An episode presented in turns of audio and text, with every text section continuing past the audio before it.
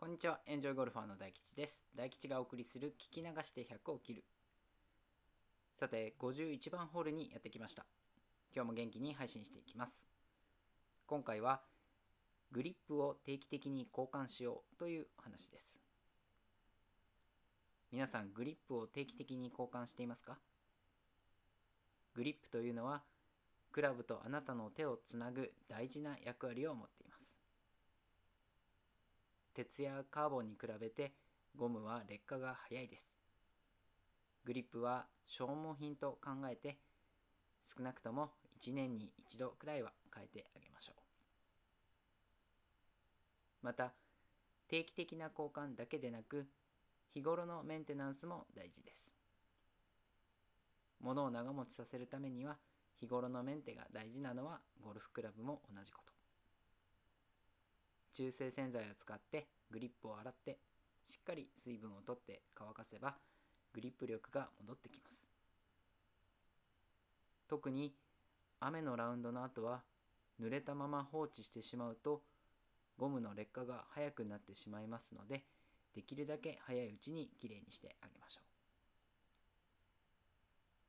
話は少しそれますが私は昔いわゆるあのターボ付きのスポーツカーに乗っていた時代があったんですね。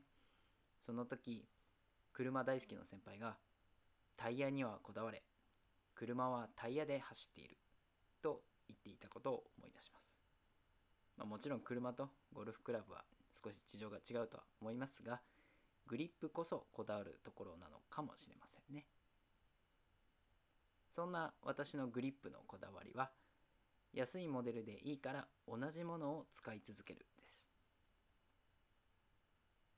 ゴルフプライドというブランドの最も一般的なツアーベルベットというモデルをずっと使い続けています。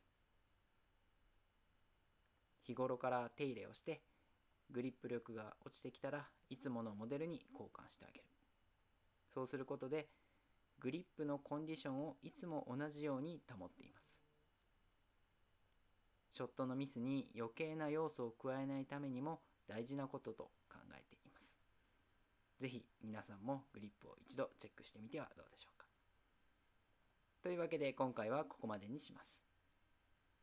次回52番ホールはバウンスバック率という話をします。